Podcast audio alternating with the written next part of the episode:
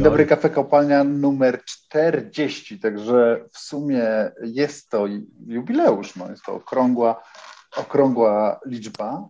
E, o, witamy kota Michała Zachodnego, śliczny, śliczny kot, e, ale dzisiaj nie będziemy rozmawiać o kotach, dzisiaj będziemy rozmawiać o minionym sezonie Ligi Mistrzów, a przede wszystkim chcemy porozmawiać o Carlo Ancelottim, I od razu już przechodząc do rzeczy, panowie, czy Carlo Ancelotti wielkim trenerem jest? Zdobył rzeczy nieosiągalne dla innych, triumfował w pięciu największych ligach Europy. E, swoją drogą to są jedyne jego mistrzostwa, te pięć mistrzostw. E, I jeszcze swoją drogą też to wpychanie Francji tak na stałe do tych pięciu największych lig Europy, mam wrażenie, że też jest czymś takim Inaczej, kiedyś to kwestionowano, dzisiaj się już nie kwestionuje. Mam wrażenie, że od kiedy PSG tak urosło się, przestało kwestionować y, y, miejsce Francji w pięciu największych ligach Europy do brzegu. Y, no Cztery... dobrze, ale to czterech, ale w czterech największych ligach Europy też chyba nikt tych bez Francji poza Ancelotti nie zdobył, więc to niewiele zmienia właściwie. Okej, okay, ja tego nie wiem. Ty to znaczy, wiesz? No nie ma kandydatów. Znaczy, wiesz co, no nie sprawdzałem teraz, mnie zaskoczyłeś, ale nie ma kandydatów chyba, bo kto miałby być? Wszyscy wielcy nie, nie byli w tylu ligach. No tacy kandydaci to są, no tak, tak. to są jakiś guardi... Oczywiście są różni są różne Ernsty Hapele, którzy wygrywali w mniejszych jeszcze ligach, to w ogóle to jeśli by liczyć, ale to, tak, to wiesz, tak. no to, Austria, tutaj, Holandia. to jest inna zupełnie dyskusja. Natomiast tak nie ma kandydatów. No, Mourinho nie było w Niemczech, y, Guardiola w, w, w trzech krajach był, no nie był we yy, Włoszech, Klopp, Klopp nie tak, był. Klopp w dwóch krajach. W ogóle w dwóch. Yy, teraz nam oczywiście Ferguson to w ogóle bardzo monotematyczny. Van Hal. Nie Van we Włoszech, nie? Też, no tak, tak. Dobra, okej, okay, tym bardziej. Carlo Ancelotti, yy, jeszcze cztery triumfy w Lidze Mistrzów, oczywiście Milan 2003, Milan 2007, Real 2014 i Real 2022 czyli dwie dekady wygrywania w Lidze Mistrzów. A jednak cały czas mam wrażenie, że robimy z niego takiego e, poczciwinę, e, safanduę, człowieka od tortellini, jakiegoś takiego nieomal dziadzie. Jakoś tak patrzę, że, że, że w tę stronę poszła ta narracja i tak się trochę już gubię. Czy, czy, to jest, czy to jest właśnie sympatyczny dziadek, czy to jest wielki trener, czy to jest połączenie sympatycznego dziadka z wielkim trenerem? O co tu wszystko chodzi. I oczywiście o tym, bo Was nie przedstawiłem, będziemy rozmawiać z wybitnymi ekspertami. Michał Zachodny, Wioplay, dzień dobry. Dzień dobry. Oraz Rafał Stec z Gazety Wyborczej, który już się wypowiedział, ale się teraz przywita. Dzień dobry. Dzień dobry. 40 lat Ancelottiego na tym największym. Tyle ile odcinków kopalni, przez tyle lat Ancelotti jest wszędzie właściwie. Yy, Mówię o tym, czy w roli piłkarzach. Tak, znaczy chodzi mi, o, chodzi mi o przebywaniu na samych szczytach futbolu, we, na wszystkich największych stadionach, na największych imprezach tak. i reprezentacyjnych, i klubowych, y, w bardzo różnych y, krajach, czyli kulturach piłkarskich. No taki człowiek piłka nożna, można powiedzieć. Synonim piłki nożnej ostatnich lat. No. Myślę, że my się przyzwyczailiśmy do innego typu wielkiego trenera niż Carlo Ancelotti przez tych ostatnich naście lat. E, od w zasadzie pojawienia się Jose Mourinho. A więc e, taki wielki trener musi być głośny, musi skupiać na sobie uwagę, musi je, jeszcze więcej mówić o taktyce i z tej taktyki robić może nie czarną magię, ale coś, co jest wyjątkowym narzędziem, czy też wyjątkowym elementem całego warsztatu szkoleniowego, e, gdy tak naprawdę, jak to Carlo Ancelotti sam wielokrotnie ujmował, nie chodzi o to, że w rozmowie z zawodnikiem usłyszy od swojego podopiecznego, że ten jest lewoskrzydłowym, tylko bardziej go interesuje, jakim jest człowiekiem. I im bardziej on mm, oddaje swoim ludziom mm, kwestię tego, co dzieje się na boisku, tym lepiej czuje się i on, i jego zespół.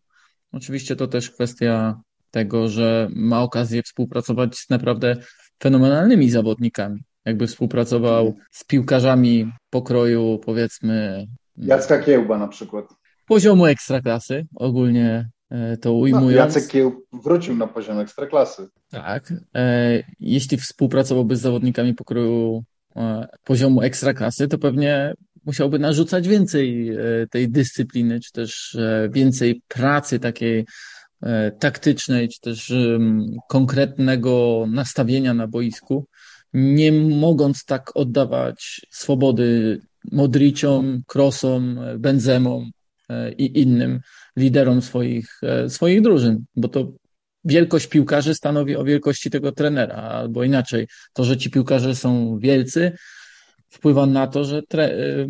wynika z tego, że wielki jest też w swoim podejściu ten trener. No, to tak, samo, ale, ale wiesz, to, to samo się zarzuca zresztą, zarzuca, bo to właściwie jest zarzut Guardioli, który jest na drugim końcu skali w stosunku do Ancelottiego. To znaczy, że gdyby on wziął sobie nie, z, nie, ze, nie z tak zwanej ekstraklasy, tylko ze środka Ligi Angielskiej no i, i, nie mógłby sobie bez końca wydawać po 50 milionów na bocznych obrońców, którzy yy, yy, generalnie tworzyć sobie drużyny złożonej z samych rozgrywających, absolutnie nieskazitelnie technicznych, to by nie miał szans wypolerować, wycyzelować yy, yy, tego, co chce. Yy, no oni są, ja mam wrażenie, z, z, z, y, Ancelotti jest po prostu z samego końca skali. Na drugim końcu skali są i Mourinho, i Guardiola, tylko z, z innych powodów niż te, o których mówił e, Michał, bo oni preferują zupełnie odmienny styl, ale do tych cech, o których y, y, mówił Zachodny, y, niezbędnych dzisiaj temu wielkiemu trenerowi, to właściwie są guru przecież. No, ty mówiłeś, że coś, taktyka, coś bardzo skomplikowane, to prawa, prawie fizyka jądrowa jest właściwie. O tym się mówi jako takiej tajemnicy. Nie my tylko patrzymy, że oni biegają, piłka fruwa, a w środku się dzieją jakieś takie wybitnie skomplikowane rzecz, rzeczy, które pojmie tylko ktoś, kto, nie wiem, ma wielki zderzacz hadronów, czy jakieś inne y, y, y urządzenie, tak, tak, jakieś, które, które jest w stanie rozbić na, na, na coś, na mniej niż cząstki elementarne Y, rzeczywistość. On jest, ja bym dołożył jeszcze dwie rzeczy, to znaczy, że trener musi y, sprawiać wrażenie i chcieć kontrolować wszystko totalnie, co do milimetra sześciennego i musi być takim właśnie samcem alfa i y, facetem, który no po prostu on stwarza całą rzeczywistość. I tutaj Mourinho i Guardiola, chociaż preferują zupełnie inny futbol, są bardzo podobni.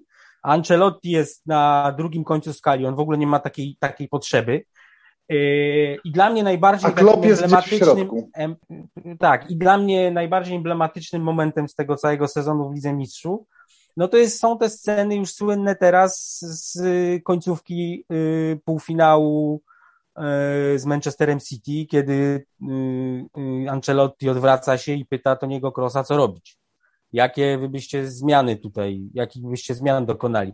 I mi się wydaje, że to jest, to takie jest właśnie y, y, wręcz niewyobrażalne dla ludzi, którzy cały czas y, słuchają tych nieomylnych, wszechwiedzących, zgrywających tak ludzi, którzy kontrolują wszystko, kibiców. To jest, to jest nie, nie, niewyobrażalne. Natomiast ja mam wrażenie, że on w tym momencie demonstruje gigantyczną pewność siebie, gigantyczną pewność swojego autorytetu. To znaczy, yy, on wie, że on może zapytać, bo znaczy, wyobrażam sobie, że trener, który nie miałby absolutnej pewności siebie, mógłby się obawiać, że szukanie rady wśród właściwie podwładnych, można powiedzieć, on nie, on nie traktuje piłkarzy jak podwładnych, w takim krytycznym momencie, no trochę mu mm, mm, świadczy o jego jakiejś bezradności, nie, nie powiem, że niekompetencji, ale bezradności, niepewności. Trzeba gigantycznej pewności siebie, żeby coś takiego zrobić.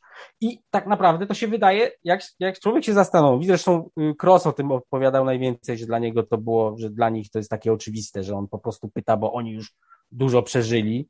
Zresztą e, Ancelotti kokietował jeszcze zanim przyleciał do Paryża, jeszcze było spotkanie takie w ośrodku treningowym Realu, gdzie on przez 40 ponad minut odpowiedział też na 20 pytań, tak już o samą swoją pracę bar, bar, bardzo ciekawie. I on tam kokietował trochę publiczność, yy, mówiąc, że no dobrze, ja już wygrałem z tym Realem Ligę Mistrzów, ale wygrałem raz. Oni od tamtej pory jeszcze kolejne trzy razy wygrali to ja ich, ja ich absolutnie niczego nie, nie mogę nauczyć. Ja po prostu, ja ich zapytam, jak oni się przygotowywali do tych finałów, skoro dla nich to już jest piąty. Oczywiście to jest kokietowanie, bo Ancelotti też był w wielu finałach w innych klubach i przeżył je jako piłkarz i jako trener. Yy, yy, no ale to jest, jak się zastanowić nad tym wszystkim, to to jest po prostu racjonalne. To znaczy, Carlo Ancelotti jest jedynym trenerem, czy inaczej, Real Madryt jest jedynym klubem yy, w wielkiej piłce teraz, a może nawet w ogóle w czołowych ligach, musielibyśmy to sprawdzić Y, y, y, dokładnie, który ma w środku pola na przykład tak doświadczonych ludzi, takie trio. Oni są wszyscy, Modric jest, Modric jest 10 lat, Casemiro jest chyba 9 albo 8, Cross jest najkrócej, bo on przyszedł dopiero po, po, po, po, po tym triumfie Ancelottiego pierwszym Lidze Mistrzów.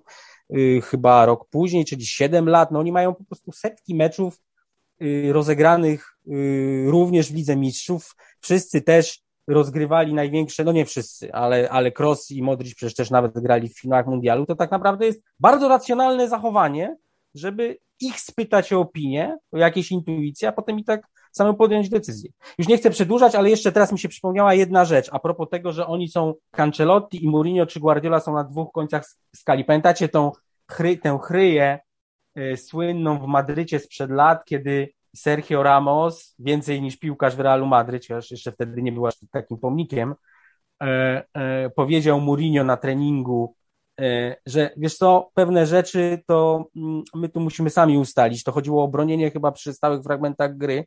E, na zasadzie naszego słynnego Tomasza Hajta. Grałeś coś?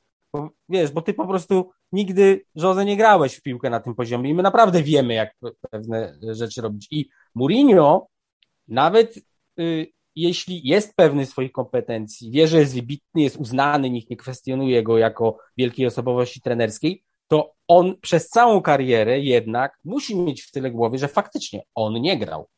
On nie grał, on nie przeżył pewnych rzeczy. Może mieć.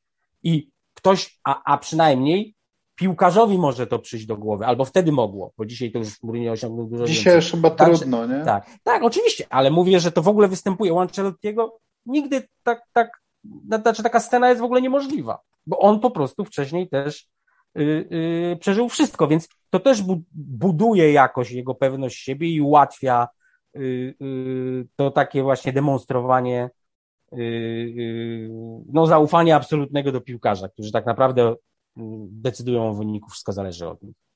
Już Ci udzielam, Michał, głosu, tylko chcę dopytać jedną rzecz. Ty uważasz, że jest niemożliwa, bo Ancelotti y, y, grał w piłkę i by zareagował Nie, no nie da się... For... Znaczy, czy, poczekaj, czy jest, czy jest no. niemożliwa? Dlatego, że Ancelotti po prostu by się na to zgodził. Powiedział, powiedział znaczy, tak, no tak, z obu ustalcie. No. Po prostu ustalcie, no. Nie ma problemu. Z obu powodów. Z obu powodów. Mm. Po pierwsze by okay. zapytał i zawsze pytał, a po drugie, no takie są fakty, to znaczy Angelotti trochę grał. No tak, tak, tak. Przygotowując się właśnie do tego podcastu, jeszcze raz sobie sięgnąłem po książkę Dyskretne Przywództwo, e, która w zasadzie na wielu, wielu stronach powiela przewijający się, to też na wielu stronach przewija się ten sam przekaz. Jak dyskretne jest to przywództwo, z czego ta dyskretność się sprowadza, ale i tak można z tego wyciągnąć kilka ciekawych uwag. Jedna z nich zapadła mi szczególnie w, w pamięć, e, bo Ancelotti powiedział, że to najlepsi gracze mhm, są mistrzami podejmowania decyzji, a jeśli trener nie chce, by wybitny zawodnik zatrzymał się w rozwoju, to musi przekonać go do zespołowego wykorzystania swoich umiejętności i tej umiejętności e, podejmowania decyzji. Czyli rolą Ancelottiego, jak rozumiem, w jego własnej definicji nie jest to, żeby coś narzucić zawodnikowi, tylko spojrzeć, jakie decyzje on podejmuje i sprawić, by on podejmował je jak, z jak największą korzyścią dla drużyny. A więc możemy też przypomnieć i przywołać wiele przykładów, w których Ancelotti, będąc w danym klubie, czy to w Chelsea, czy w Milanie, czy w Realu Madryt, zmieniał ustawienie, zmieniał system, dopasowując go właśnie do piłkarzy, a nie do swojego widzimisię, nie do swojego pomysłu, tylko właśnie do tego, co mogą zaprezentować piłkarze, co mogą dać drużynie, grając tam, gdzie czują się najlepiej, grając tam, gdzie mm, podejmują najlepsze decyzje indywidualnie i też po prostu e, kolektywnie. I to, i to okay, jest, a... i to, nawiązując do pytania początkowego, jest wielkość. Bo to mhm. wielkością jest przyznanie, będąc na tym poziomie, pracując na tym poziomie, przyzna i oczywiście nie tylko radząc sobie z ego zawodników, ale też z własnym ego, przyznanie tego i działanie w ten sposób przez lata jest niebywałą umiejętnością. W sensie jest, powiedziałbym wprost, niespotykaną, bo każdy trener ma swoje ego. Pewnie Ancelotti też e, w sporym stopniu e, je ma, ale jest gotów je poświęcić. Może to wynikać też bardziej z tego, że Ancelotti sam był piłkarzem kapitanem, a wiemy, że kapitanowie w tych najlepszych klubach, wydawałoby się, to są właśnie osoby poświęcające się dla drużyny, poświęcające swoje ego dla zespołu. I tu też bym się dopatrywał mm, takiej trochę prawdy o Ancelottim trenerze. On jakby wciąż był kapitanem tych drużyn, a nie tylko trenerem. Bardzo ciekawe. Ale też trzeba pamiętać, że on, że on ewoluował, bo pamiętajcie, że on y, y, dorastał, można powiedzieć, dojrzewał y, jako trener, choć o tym jeszcze nie wiedział, u Sakiego. Czyli tak. zdecydowanie reprezentanta gatunku, o którym mówiliśmy wcześniej, czyli ludzi chcących totalnie zapanować nad rzeczywistością i oczekujących, że piłkarze będą automatami poruszającymi się, już tamten to miał totalną obsesję. I to zresztą on, on właściwie wciągnął Ancelottiego w bycie trenerem, bo to on mu powiedział, Y, y, w momencie, kiedy już poczuł, że zbliża się koniec w Milanie i że zostanie trenerem reprezentacji Włoch, on powiedział, y, że Carletto, idę do, do kadry, chodź ze mną. Na co Carletto, że już po wielu kontuzjach, on miał w ogóle bardzo dużo przejść zdrowotnych w trakcie kariery, zdziwiony, że jeszcze, jeszcze będzie kopał w reprezentacji, a tutaj chodziło o to, że ma zostać jego asystentem. I Isaki, e, no to był zdecydowanie typ e, autorytarny. E, to była totalna dyktatura, szaleńczo intensywne treningi i właśnie wymaganie absolutnego posłuszeństwa i zamienianie tej grupy ludzi w, grupę podzespołów działających według jakiegoś algorytmu narzuconego z góry. I on taki, Ancelotti nawet opowiadał kiedyś, że on początkowo przejął, a potem był jeszcze Capello z nim, z nim w Milanie. Z nim akurat się zupełnie nie ułożyło życie Ancelottiemu, no ale też patrzył na faceta, który, no, którego chwilami piłkarze po prostu nienawidzili, a znosili go dlatego, że to dawało efekt. Absolutne zaprzeczenie. I y, Ancelotti na początku przejął sporo tych cech, a potem ewoluował.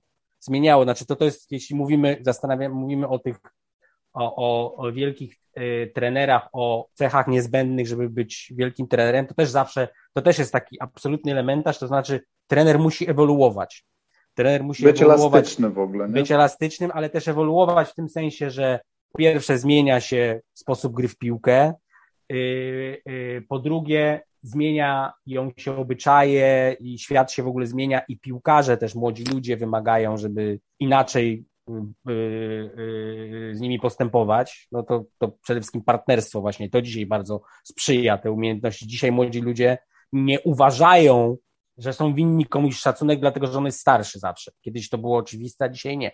O tym Alex Ferguson y, mówił najczęściej chyba, że to było dla niego największe wyzwanie przez te trzy dekady w Manchesterze United, że on musiał nadążać za zmianami wszystkimi. O, to też, to, o zresztą, to też to jest kolejne y, y, y, faktycznie, teraz mi się skojarzyło, że Ferguson kiedyś, opo jak opowiadał o tym, co się zmieniło, to po pierwsze opowiadał o tym, jak się zmienili ludzie, że on u wnuczka sprawdzał, co to jest ten iPod i żeby on mu wytłumaczył, żeby on wiedział, z czym ten piłkarz wchodzi do szatni, bo on nie może być kompletnie oderwanym od Po pierwsze, on, ta suszarka legendarna działała na początku, ale im więcej czasu upływało w jego karierze, tym rzadziej działała, już była tylko legenda o suszarce, bo już Ferguson nie stawał trzy centymetry y, y, przed swoją, nie, nie przystawiał swojej twarzy do, do, do, twarzy piłkarza i nie wrzeszczał na niego, tylko bardziej koncyliacyjnie próbował za, za, załatwiać różne sprawy. To jest jedna rzecz.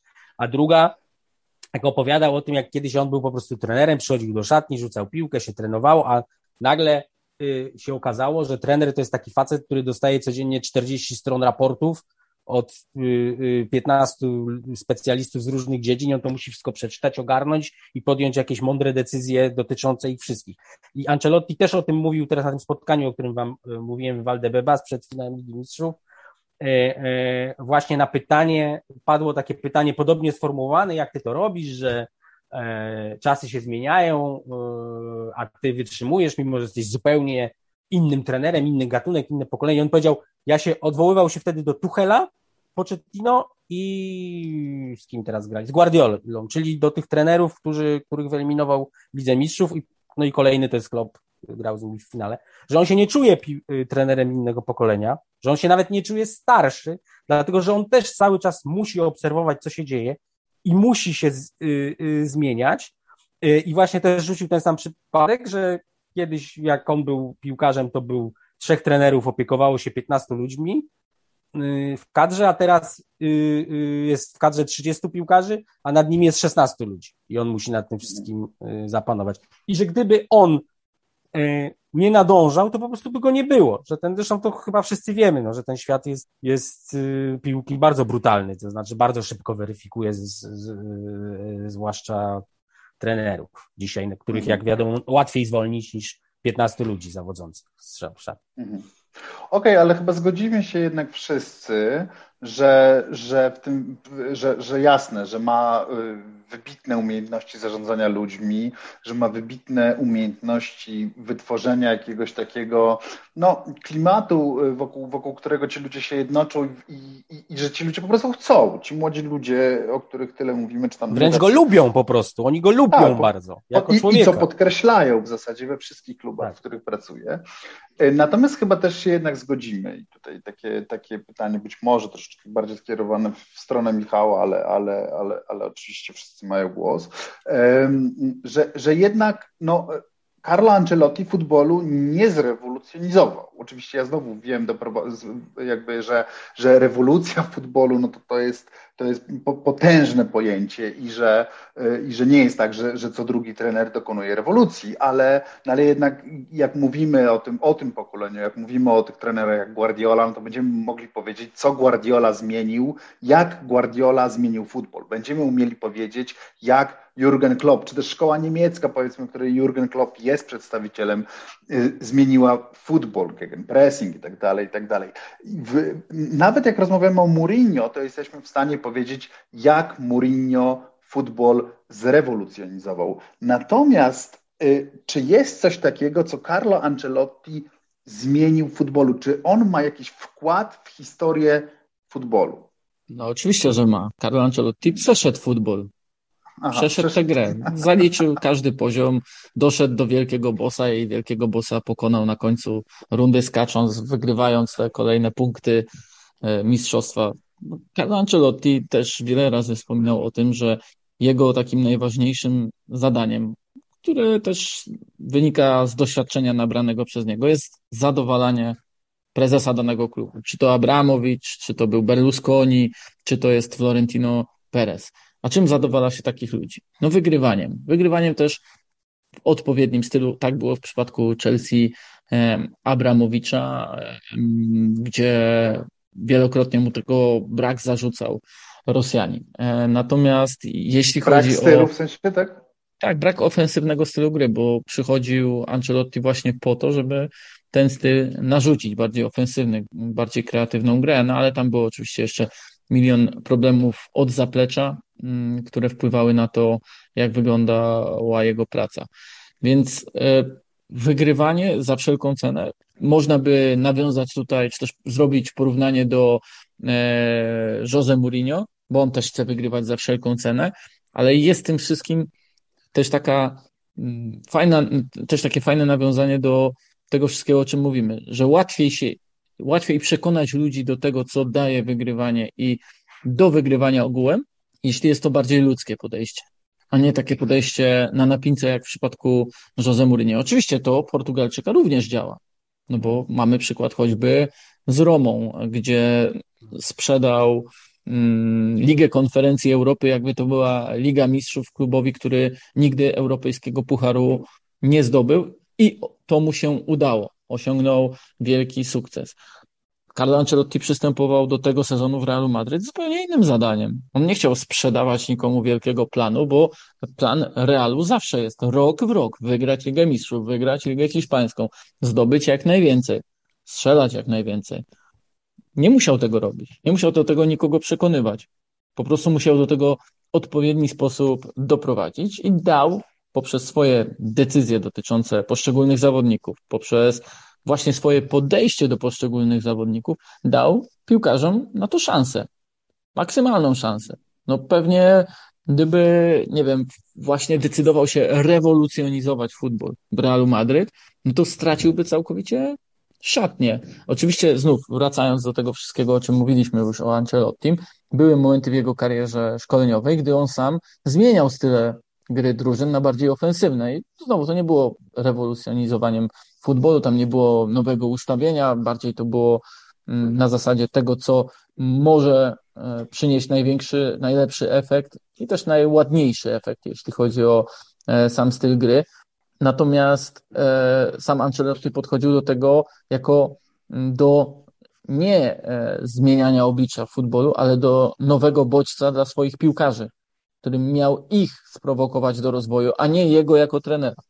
To miało być coś dla jego zawodników, a nie dla samego szkoleniowca. Ale pamiętajmy też, że y, Mourinho największe sukcesy osiągnął wtedy, kiedy jedną cechę Ancelottiego miał. To znaczy, on kiedyś też budował tę więź z piłkarzami i to była nawet więź, bym powiedział, intensywniejsza niż ta, którą buduje Ancelotti, bo Ancelottiego lubią. A, Słynne y, cytaty z a, Latana, tak? A, a, a Mourinho ubóstwiali, to znaczy Ancelotti raczej się przyjaźni, a Mourinho budował w czasach właśnie tamtych Chelsea, E, potem Interu, to był płomienny romans. I, i, i, przeszły do legendy te wszystkie słynne sceny, jak Frank Lampard stoi pod prysznicem z mydłem i nagle zachodzi go Jose Mourinho i mówi You're gonna be the best midfielder in the world. To krążyło kiedyś po sieci. Wysypywało się z opowieści piłkarzy, z mediów multum takich historii o tym, jak on y, różnymi małymi decyzjami y, y, buduje tę więź. I w momencie, jakbyśmy mieli podzielić tak tę karierę trenerską Mourinho teraz na dwie połówki, bo ona trwa mniej więcej, powiedziałem jak Jerzy Brzęczek, na dwie połowy, poprawię się, 20 y, y, lat, to te pierwsze 10 lat, kiedy on był niekwestionowanym kandydatem na, numera je, na numer jeden, tak powiedzmy, to było właśnie, była silna więź z piłkarzami, a drugie 10 lat gdzie bywało już lepiej lub gorzej, a w pewnym momencie nawet zaczęło bardzo się szybko osuwać w dół, to było e, szukanie po niepowodzeniach winy w nich zawsze w piłkarzach, publiczne ich oskarżanie, takie, no po prostu łamał ich serca bardzo szybko, zdradzał ich, można powiedzieć, y, y, y, w pewnym pojęciu. A jeszcze zostawię Mourinho, tylko jeszcze a, a propos, tak, tak. I jeszcze wracając do tego, co Zachodny mówił o umiejętności y, współżycia z prezesami Ancelottiego, to owszem, wygrywanie jest dla nich największe i on im to dostarcza, chociaż wcale nie tak często, jakby się wydawało, do tego możemy zaraz wrócić.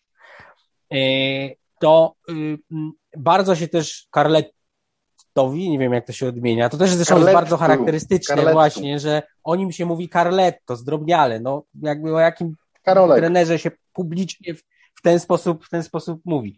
Więc jemu tu też się bardzo przydaje ten brak ego.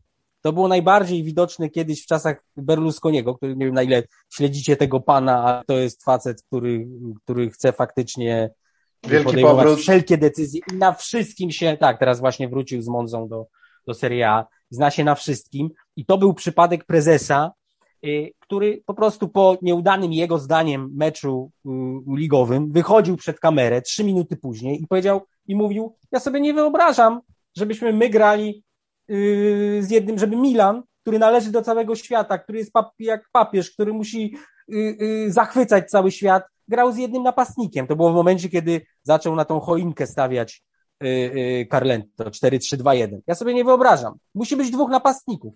I co robił Ancelotti? Wystawiał gdzieś tam tych dwóch y, napastników na chwilę, modyfikował, lawirował w ten sposób, y, żeby Berlusconi myślał, że nawet, znaczy, żeby zobaczył, że dzieje się tak, jak on chce.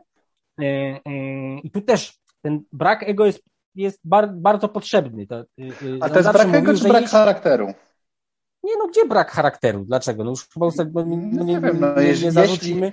Jeśli on uważa, on robi to, on... co mu każe jego, jego szef, który się na piłce nie zna i który chrzania mu się w kompetencje, y, wystawia y, dwóch napastników, bo on tak chce. No już, już czepiam nie, się Ale nie, ale czepiasz się, ja ci tłumaczyłem. No wiesz, no to to jest dla mnie... Ci, że on, właśnie to na tym polegało, że on tylko pozornie Y, realizował polecenia. On działał tak, żeby nie doprowadzić do konfliktu. On zresztą to wielokrotnie powtarza, że on nienawidzi się kłócić. Na przykład przez to przegrał w Napoli. Jak jeszcze musimy do jego porażek zresztą wrócić. Przegrał w Napoli, bo tam trafił na y, Aurelio de Laurentisa, który jest po prostu wariatem. Albo inaczej, jest człowiekiem pory, porywczym, który konfrontację uwielbia, który się w konflikcie realizuje i z nim nie mogło być na dłuższą metę y, y, po drodze z Ancelotti, więc to też możemy wrócić do tego, gdzie on przegrywał i do tego, o tym już kiedyś rozmawialiśmy, że właściwy trener musi trafić na właściwe miejsce, bo nie w każdym sobie poradzi. W każdym razie w przypadku Silvio Berlusconiego, on umiejętnie lawirował dla tego ostatecznego celu, czyli wygrywania. I on zawsze twierdził, on miał taką filozofię, dorastał w, w takich okolicznościach, w których widział, że wielki klub może być stworzony od zera przez jednego finansującego ten klub człowieka. Tak było właśnie w Milanie. No tak samo było w Chelsea akurat. No. Tak samo, ale, ale w Milanie widział, pamiętaj, widział to od początku, to znaczy wylądował swoim helikopterem yy, yy, Berlusconi, który niezależnie od tego, co potem nawyprawiał w polityce, jakie przestępstwa być może popełnił, a, albo na pewno popełnił tylko yy, manipulowanie wymiarem sprawiedliwości, mu pomogło uniknąć odpowiedzialności. Niezależnie od tego, on w latach 80. był wizjonerem. Nie byłoby bez niego Milanello, nie byłoby bez niego y, Milan Labu, nie byłoby, Ligi Mistrzów, wiadomo. Nie byłoby Ligi Mistrzów, tak, nie byłoby tych, tych wielkich. I on zawsze uważał, i to powtarzał, wiedział to już w latach 90., że jeśli y, y, prezes, czy też właściciel klubu pyta trenera, dlaczego zrobiłeś to i to, to on ma obowiązek wszystko wytłumaczyć. Jak ma pretensje ten prezes, to on też ma obowiązek się z tych wytłumaczyć, ponieważ bo jest jego pracownikiem. I oczywiście, jeśli, ja sobie tak y, wyobrażam, jeśli mm, mm, E, przekroczy pewne granice prezes, poza którymi już rzeczywiście merytorycznie niszczy robotę trenera, no to trener szanujący się powinien odejść. Ale jak widzimy z historii, nikt chyba nie przekroczył aż tak. Znaczy ci, którzy przekroczyli, no to się nie udało właśnie jak, jak w Neapolu, ale tam jednak sukcesy były. I, I on był zawsze mistrzem właśnie przez to, że jest koncyliacyjny, że jest łagodny, yy, no się, i, i że nie potrzebuje wygrać takiego starcia właśnie, jak sobie z łatwością wyobrażamy wszyscy, yy, yy, wojnę, wojnę na górze, atomową wojnę na górze, Mourinho kontra jakiś prezes. Ponieważ Mourinho, jak ma rację, to, to ma rację. W przypadku Ancelottiego to nie działa i, i, i zresztą zwróćcie uwagę, że naprawdę znów tylko on był wszędzie. To znaczy, chodzi mi o takie wyzwania radzenia sobie z trudnym właścicielstwem e, e, w klubach. To znaczy tak. Jeszcze, jeszcze Tottenhamu brakuje. Znaczy po pierwsze Berlusconi, tak? Po drugie Perez, czyli do przed chwilą najważniejszy, największy prezes futbolu, a był też El Khelaifi, który być może teraz jest najpotężniejszym człowiekiem, nie mówię prezesem futbolu. Był Bayern, gdzie ta cała wierchuszka, no wiecie, co tam się zawsze wyprawia, jakie to są osobowości i jakie mają, jaki mandat, ponieważ są dekad w klubie i to oni są Bayernem i zawsze, nawet jak to będzie wielka postać, jakiś Ancelotti, czy Guardiola, to on jednak przychodzi na chwilę, to oni są Bayernem. Do tego dokładamy Romana Abramowicza, no i właśnie Laurentisa. Juve. Znaczy facet, tak jak to Michał na początku powiedział, no ten, on po prostu przeszedł całą piłkę, piłkę nożną. On jest piłką nożną, Carlo Ancelotti.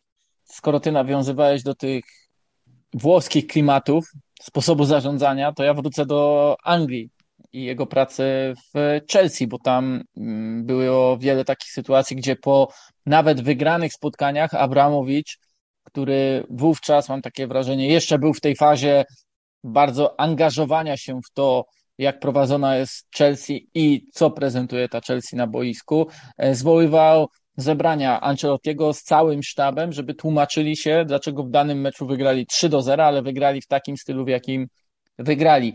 Co ciekawe, właśnie jeszcze wracając do lektury tej książki, oczywiście to może być zabieg również autorów, a nie tylko samego Ancelottiego, ale dostrzegalne jest to, że gdy on opowiada o tym, dlaczego nie wyszło mu w Chelsea, zawsze sprowadza to nie do tych wariactw Romana Abramowicza, do tego, że godzinę po meczu z Evertonem na Goodison Park już wiedział, że nie jest trenerem na następny e, sezon, ale do tego, że to z nim musiał być jakiś problem, że to on niewłaściwie się przygotowywał do tych spotkań z Abramowiczem, że może niezbyt klarownie, niezbyt jasno odpowiadał, że może nie do końca rozumiał, czego oczekiwał od niego e, Rosjanin, że zawsze to z nim coś miało być nie tak, nie z klubem, nie z organizacją, nie z osobą zarządzającą. Zresztą on też e, sprowadza ten swój sposób przewodzenia drużyną e, i relacji w środku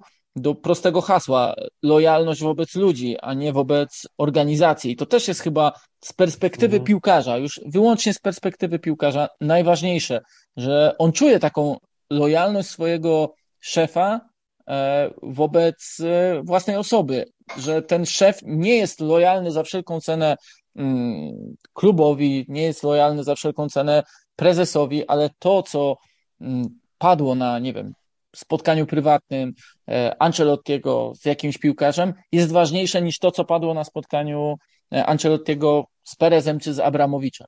W takim sensie, że on wie, że to nie Abramowicz zaraz wyjdzie realizować jego taktykę, ale to właśnie piłkarz e, ma podejmować najlepsze decyzje, więc to jego rolą jest wpłynąć na piłkarza, sprawić, żeby on się czuł komfortowo i na tyle pewnie, pewnie rozumiem tutaj to jako pewność nabyta poprzez zaufanie swojego e, szefa, żeby wykonywać te wszystkie działania do tego stopnia, nie wiem, w jaki to robią Benzema, Modric, Kroos, ale też ci młodsi, Vinicius Junior, e, Valverde, e, czy nawet ci Rodrigo. gdzieś w Stanach, Rodrigo, czy ci gdzieś takich, powiedziałbym, Stanach pośrednich, prawda, jeśli chodzi o karierę każdego piłkarza. Czy ktoś mu kiedyś wszedł na web tak naprawdę? Czy ktoś kiedyś wykorzystał y, tę jego właśnie to jego podejście takie koncyliacyjne, czy ktoś kiedyś wykorzystał to, że, no bo wiemy też, że to są piłkarze, prawda, jacy potrafią być piłkarze, e, szczególnie ci, ci przepełnieni e, no, jakąś taką wielką rządzą wygrywania i, i, i obdarzeni gigantycznego.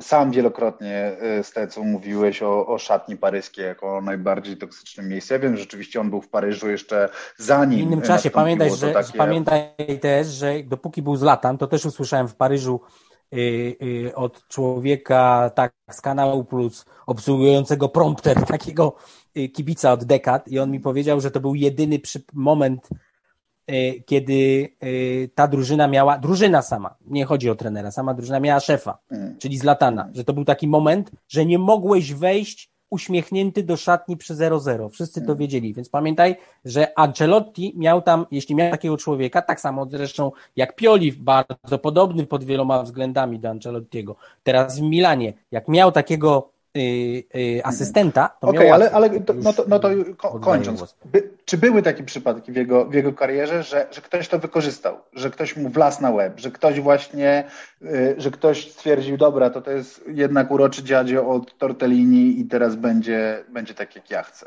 No, Gareth Bale jest tego dobrym przykładem. W tym pierwszym etapie jego pracy w Realu Madryt, gdy poszedł agent Walijczyka do Florentino Pereza i zaczął narzekać na rolę, jaką spełnia Bale w zespole, narzekać na czas, narzekać nawet na to, że jest zdejmowany przed upływem 90 minuty, co też najmocniej zdziwiło samego Ancelottiego, który później wezwał Bale'a, starał się mu to wytłumaczyć, no ale to, że tak powiem, nie trafiło na podatny grunt.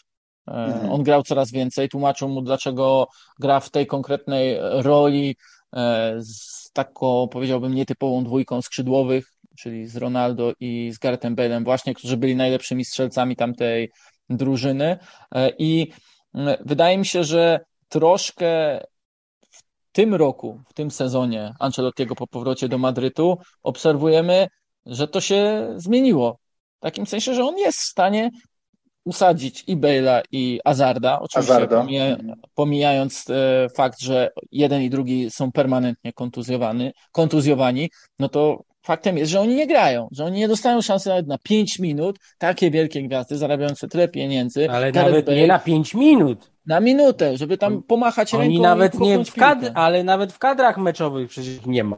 Tak, czyli mhm. jest, jest i u Ancelottiego taka granica, powiedziałbym. Może i on sam sobie ją z czasem wyznaczył, a to jest właśnie jest. coś nowego, czy zawsze było? Znaczy, przede wszystkim pamiętaj, że my nie możemy nie wiedzieć. To jest tak, jak Michał opowiada o tym, że y, y, Ancelotti zawsze szuka winy w sobie, a nie w klubie, jak mu w jakimś klubie nie, nie odda. To jest bezcenne, bo można wrócić. Pamiętajcie, że są trenerzy, którzy nigdy by nie wrócili już do Pereza, a on wróci, bo po pierwsze znajdzie winę w sobie, a nie w klubie, a po drugie nie będzie trzymał urazy za to, jak go na przykład, jak, jak go zwolnili. Ale to samo może dotyczyć piłkarzy. Ancelotti nie ma potrzeby, żeby się wywnętrzać po y, skończeniu współpracy z kimś nad tym, jak bardzo źle mu się współpracowało. Jak niesubordynowanego typa miał pod sobą, jak mu to wszystko zepsuł. On tego nie ma. Jemu się po prostu gdzieś nie udaje, bo to też trzeba, y, y, jak, jeśli, bo, bo Żelazny cały czas dąży do tego, żebyśmy jednak jakoś stonowali entuzjastyczną opowieść nie. o Ancelottim. Nie, nie, nie, wręcz przeciwnie. Ja, ja, ja trochę no tak, ale ja chętnie to, ale ja chętnie... adwokata diabła, jakby szukam dziury no w tak, tak. Dla, dla, dla, potrzeb słuchowiska, ale, ja ale chętnie... nie, no, ja, ja, ja, słucham, słucham i, i chłonę. No. Więc ja chętnie stonuję yy, i, i przypomnę, że to jest jednak trener, yy, zresztą jak rozmawialiśmy ostatnio yy, o Lidze Mistrzów, to mówiliśmy o tym, wracaliśmy do jego porażki w Evertonie i w ogóle jak się mówi w ostatnich tygodniach, o tym powrocie Ancelottiego, to właściwie wszyscy sprowadzają y, ten jego upadek, to jest złe słowo. Zejście no, na dalszy plan, mm, tak. Osunięcie się w strefę średnich trenerów, tak, tak. Takich właśnie, że będą czasami w lepszych chwilach może na poli, czyli kogoś walczącego o podium, a w gorszych chwilach jakiś Everton. To, to się, e, mówimy o Evertonie, ale tak naprawdę to przecież on jemu się nie powiodło, można powiedzieć, tak w pełni, we wszystkich klubach od poprzedniego pobytu w Realu. On w Lidze Mistrzów nie był nawet w półfinale od czasów Realu. Gdybyśmy szukali e, jakiś rys na jego karierze, to ty już żelazno o tym wspomniałeś, że on w pięciu ligach wygrywał to mistrzostwo, ale wygrywał po razie. To też po jest bardzo tak. charakterystyczne. I gdyby się zastanowić, to na 25 lat pracy w wielkich klubach właściwie wyłącznie, pięć tytułów mistrzowskich, to jest oczywiście wynik dobry, bo to no, jest dobry, bo jakby szanujmy mistrzostwa. No to, to tak, jest tak, tak, tak że, jasne. Że, tak. że łatwo każdego, obśmiać, tak. ale ilu trenerów ma więcej. Tak, tak. Natomiast no nie jest to wynik oszałamiający. I ja też jak sobie przypomnę okres, w którym go najbardziej śledziłem jako trenera z oczywistych względów, jako kibic Milanu, to on przez 8 lat w Milanie miał jedno, jedno mistrzostwo. mistrzostwo. Powiem więcej on przez te 8 lat, mówię jedno mistrzostwo Ligi y, Włoskiej, on przez te 8 lat miał również jedno wicemistrzostwo. On mhm. miał, y, y, on miał czwarte miejsca. On w tym mhm. sezonie, w którym wygrał Ligę Mistrzów po raz ostatni z Milanem w 2007 roku był trzeci, w następnym sezonie był już czwarty. Znów są okoliczności, klub powoli Berlusconi tak. się wycofywał, nie inwestował, zawsze może, ale globalnie to nie jest jakiś szalony wynik. I Jeszcze jak przypomnimy sobie, jaki tak, miał skład, prawda? No to byli fenomenalni tak, tak, tak. Ale to właśnie, do tego chcę, tak, do tego chcę nawiązać, że ja pamiętam te czasy doskonale Milanu, kiedy jak wiecie, ja się nie dałem y, y, y, nabrać. Oszukać. Oszukać i uważam, że oni wygrali trzy razy wtedy Ligę Mistrzów. Więc w tych czasach było tak, że pan, panu Sedorfowi y, się naprawdę nie chciało grać w Lecce i to było widać. I innym panom piłkarzom. Znaczy i tu mo można by wskazać jakąś wadę y, Ancelottiego. To znaczy Ancelotti wprowadza tą bardzo przyjemną, miłą atmosferę zabawy w piłkę nożną na co dzień. to się wiąże trochę I, to z tym, co powiedziałem wcześniej, czyli że ktoś mu jednak na tę głowę wszedł, no bo jeżeli pan Nie, nie, daj mi skończyć okay. myśl, bo nie skończyłem myśli. Y, I to nie chodzi o to, że mu wchodzi na głowę. To, to, to ten przyjemny świat, który on stwarza, takiego wzajemnego zaufania i tego, że ludzie po prostu lubią ze sobą pracować i mu ufają i taka życzliwość, no nie ma tych wszystkich toksycznych cech różnych wielkich firm, korporacji, również drużyn. To jest e, wspaniale działa, kiedy masz znakomitych piłkarzy, których nie trzeba inspirować do tego, żeby oni się spieli na wielkie wieczory w Mistrzów. Wtedy mhm. im właśnie ewentualnie można zdjąć jakąś presję, można rozluźnić atmosferę, można mieć dobre pomysły. Natomiast e, zupełnie inne, innym zadaniem jest zmuszenie takiej grupy, żeby ona tłukła świetny mecz za meczem przez cały sezon, rok w rok, 8 lat. To się nigdy nie udawało Ancelottiemu. No w Milanie to najbardziej widać, do tego się trzeba odwoływać, no bo, bo, bo on tam po prostu był najdłużej, nigdzie indziej tak długo nie był. Ale zasadniczo, no to po prostu nie jest, i tu wracamy do tego, że po prostu trener, są, jest jakaś grupa znakomitych trenerów, ale każdy z nich będzie znakomitym trenerze, trenerem w jakichś okolicznościach. A są takie okoliczności, albo przy jakichś konkretnych potrzebach. Na przykład chcemy wygrywać Ligę Mistrzów. to będzie łatwiej pewnie z Ancelotti niż nie interesuje mnie Liga Mistrzów, ja chcę trzy razy z rzędu wygrać Ligę Hiszpańską bez porażki, bo mam taką yy, fantazję. fantazję. I, I jeszcze znów to, to przekazywanie władzy, czy raczej no, no, to za, pełne zaufanie do piłkarzy, do ich klasy, to się sprawdzi tam, gdzie są wspaniali piłkarze.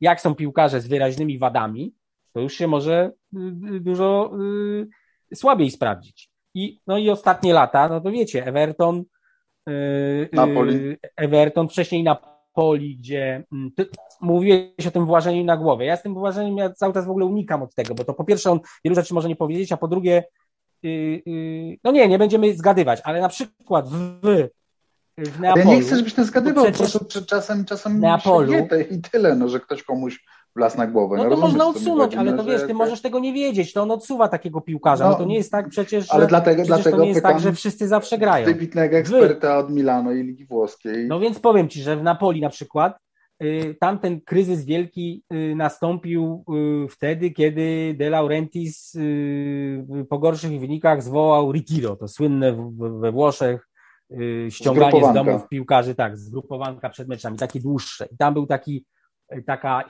dyskusja e, e, bardzo gwałtowna, polegająca na tym, że Alan, e, pomocnik brazylijski środkowy, miał żonę w ciąży.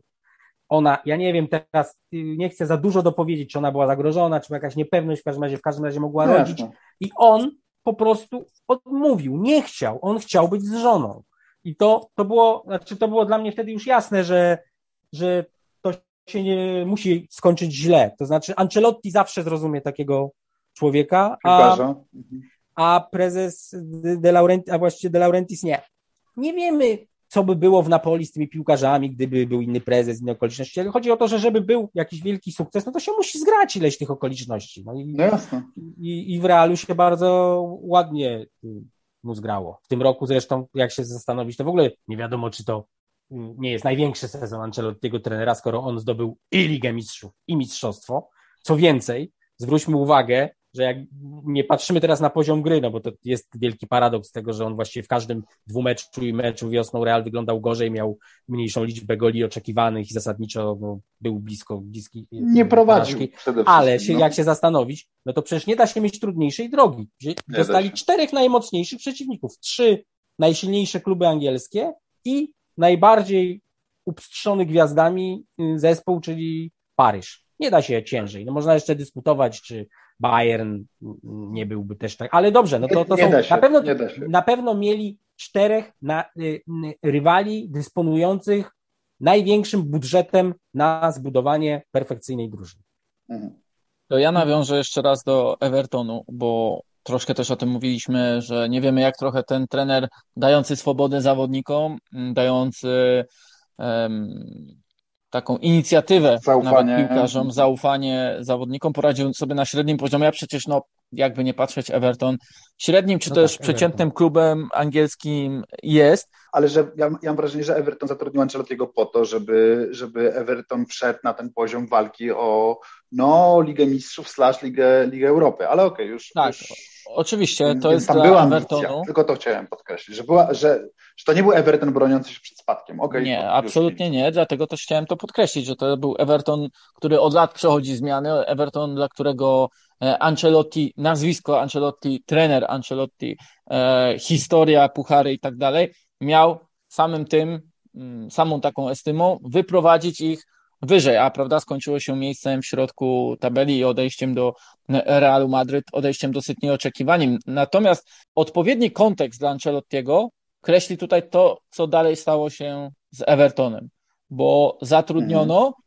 całkowite przeciwieństwo Karla Ancelottiego, a więc Rafa Beniteza, a więc szkoleniowca, który no, jest tym trenerem warsztatowcem, do bólu narzucającym styl gry, do bólu nakazującym konkretny sposób grania, narzucającym konkretne rozwiązania taktyczne, do bólu analitycznym i tak dalej, i tak dalej. I on jeszcze bardziej zawiódł. Czyli wobec tego możemy, mhm. oczywiście odejmując całe to napięcie, które towarzyszyło przyjściu Beniteza, wobec tego, że przecież to legenda Liverpoolu yy, pracująca w Evertonie, ale wyjmując to całkowicie gdzieś poza nawias, no to trzeba spojrzeć wprost może Ancelotti osiągał tutaj wynik ponad miarę przy drużynie, która nie była zbudowana ani w sposób zrównoważony, ani w sposób sensowny. E, momentami to tam wrzucano po prostu szybkich zawodników, szybkich skrzydłowych, byle tylko mieć ich jak najwięcej, a zapominano na przykład o mm, obrońcach, o środkowych pomocnikach, o nawet napastnikach. Może to wszystko doprowadziło do tego, że Ancelotti jak na to, co działo się w klubie, jak na to, jak chaotyczna była ta rewolucja Evertonu, on sobie dał radę. On w jakimś sensie zrealizował cel, bo wygrał z Liverpoolem na Anfield po 22 latach. Coś jednak mu się udało. Nie udało mu się awansować do Pucharu, nie udało mu się e, rozwinąć klubu jako całego, ale to też była troszkę bardziej wina samego klubu i ostatecznie możemy to przełożyć również na e, inne poprzednie jego niepowodzenia, czy też te momenty, w których e, on zawodził. To nie jest trener, który zrewolucjonizuje futbol. To nie jest trener, który zrewolucjonizuje klub. To jest trener, który może go ustabilizować i dać mhm. najlepszą szansę do e, zawodnikom do zrealizowania e, ich celów, ich własnych marzeń, ich własnych ambicji, zrealizowania własnego talentu, prawda? A może po prostu w takim Evertonie ten talent był na tyle ograniczony, że nie dało się zrobić nic więcej. Mhm. Okej, okay, a wy uważacie, że to jest trochę mm, ostatni z wymierającego gatunku, y, czy wręcz przeciwnie? Czy właśnie, czy właśnie ten, ten jego wielki sezon i ten jego wielki powrót, powiedzmy, sprawi, że być może trochę prezesi klubów y, spojrzą inaczej na trenerów, spojrzą w ten sposób, że może właśnie y, ci, ci tacy wybitni warsztatowcy, analitycy i tak dalej są, są oczywiście pożądani, ale, ale że, ale że może warto też popatrzeć na ten czynnik ludzki, że może warto popatrzeć, bo, bo, bo, bo to, co mnie za, za, zastanowiło, to, to, to że, że, że Stec powiedział, że, że Pioli jest podobny do Ancelottiego, bo ale ja trochę byłem, byłem ja, ja, ja, trochę, ja trochę tak uważałem, że, że to jest tak, że, że Ancelotti jest właśnie już takim, no wiecie, wymarłym gatunkiem w zasadzie. No to masz kolejny przykład, którym jest Christian Streich we Freiburgu. W klubie przeciętnym, mm. klubie mocno ograniczonym, ale to jest człowiek, który pracuje w danym klubie naście lat i to jest człowiek, który właśnie jeśli chodzi o podejście do swoich piłkarzy, e, podejście takie bardzo racjonalne, bardzo przyziemne, no to jest trochę taki odpowiednik Ancelottiego. E, mhm. Może bardziej emocjonalny przy linii bocznej, to zdecydowanie, ale jeśli chodzi o całą taką, powiedziałbym, filozofię, czy też nie, filozofię niedorabiania filozofii do futbolu, no to właśnie on do tego pasuje idealnie. No i, i, wiesz, pytanie oczywiście, co to znaczy, bo ty mówisz ostatni z gatunku. Pamiętaj, że to jest tak, że nie ma ludzi jeden do jednego. To znaczy są trenerzy, którzy mają pewne cechy Ancelottiego, a innych nie mają. Tak samo jak Mourinho i Guardio, Guardiole no można pod, no, z pewnych oczywiście. kryteriów wsadzić do tego samego worka, po, z punktu widzenia innych zupełnie nie. Więc ten Pioli, to żeby było jasne, ja mówię o tym, że on też częściowo przypomina y, Ancelottiego, przypomina go w tym sensie, że y, tak jak przed chwilą y, Zachodny powiedział, y, że nie, no, że nie, nie komplikuje rzeczy, które mogą być proste, to po pierwsze, a po drugie, że chętnie oddaje wszelkie zasługi piłkarzom i nie boli się po powiedzieć, że oni, nie wiem, znaczą więcej niż on. On na przykład tak uparcie nazywał od początku przywódcą grupy Zlatana, że y, ja byłem zdumiony, bo mi się wydawało, że tak to może mówić Ancelotti, który rzeczywiście ma y, no, autorytet, tak jak już powiedzieliśmy, że on ma taki sam w sobie autorytet tak gigantyczny, że on się czuje absolutnie pewny siebie. On może cały czas mówić, że on nie wie y, mm, i nie straci tego autorytetu, ale Pioli się zachował tak samo. A jeśli chodzi o inne cechy Ancelottiego, no to przecież już jednego, jednego wychował sobie, można powiedzieć, w Madrycie z Inedina Zidana, mhm. który też ma pewne, który oczywiście nie jest takim sympatycznym miłośnikiem wieprzowiny, tortellini i, i salami, ale ma też, to też jest takie spokojne zarządzanie y, drużyną y, bez wysilania się na coś, co właśnie zostanie okrzyknięte rewolucją, a on zostanie okrzyknięty jakimś wielkim futbolowym umysłem. Ostatnia rzecz jeszcze. I być może Ancelottiemu pomogło jeszcze coś. Mm, coś, co kiedyś zresztą Chelsea pomogło, tylko przy innych trenerach, Oszczędzał ostatnio Perez na mm, Mbappé nie kupował szaleńczo nowych piłkarzy, nowych gwiazd, że można było spokojnie zarządzać Pobudować. tymi, nie było presji, mhm. tak, nie było presji, żeby tam za bardzo gmerać, żeby konstruować coś nowego. Pamiętasz, yy, yy, zachodny u Ciebie też było tak, że kiedy Chelsea nałożono yy, karę transferową, to ta Chelsea nagle zaczęła być bardzo stabilnym, mądrze zbudowanym, skonstruowaną zespołem przez jakiś czas. Co więcej, okoliczności, które bardzo pomagają trenerowi. Co więcej, problemem Ancelottiego w Chelsea była ta chwila, gdy e, Abramowicz zdecydował się rzucić kasę za Fernando Torresa i sprowadzić zawodnika, który był już po drugiej stronie rzeki i po ogromnych problemach fizycznych. Mhm. Okej, okay, ale y, to nie jest trochę tak, że dzisiaj w świecie superklubów po prostu rzadko który superklub może pozwolić sobie na to, żeby nie mieć gwiazdora na ławce? I że właśnie tak naprawdę być może Real Madryt, który jednak zawsze to był, to był taki, no to był zawsze klub piłkarzy, mimo wszystko mam takie wrażenie, mógł sobie na to pozwolić, oczywiście też znowu okoliczności i tak dalej, i tak dalej, ale że, że inne wielkie kluby, te superkluby, no one chcą mieć, wiecie, no one chcą mieć postać, no one chcą mieć... E, ale ja tylko mówię o tym, że nie ja było nie mówię, że Ancelotti nie jest postacią. Ale wiesz, ja wiem, ale no, no, no tam gwiazdy są, no Benzema jest gwiazdą, no Benzema Jasne, jeszcze wypiękniał. Oczywiście, olbrzymią. Ja tylko mówię, że czasami ta stabilizacja też, też rozumiesz, że to też ułatwia ja wiem, ale to takiemu ja, ja, trenerowi jak Ancelotti to bardzo może ułatwić pracę. Okej, okay, to jest inne pytanie. Inne pytanie brzmi, czy wielkie, czy tak zwane superkluby mogą według Was dzisiaj pozwolić na kogoś takiego jak Ancelotti?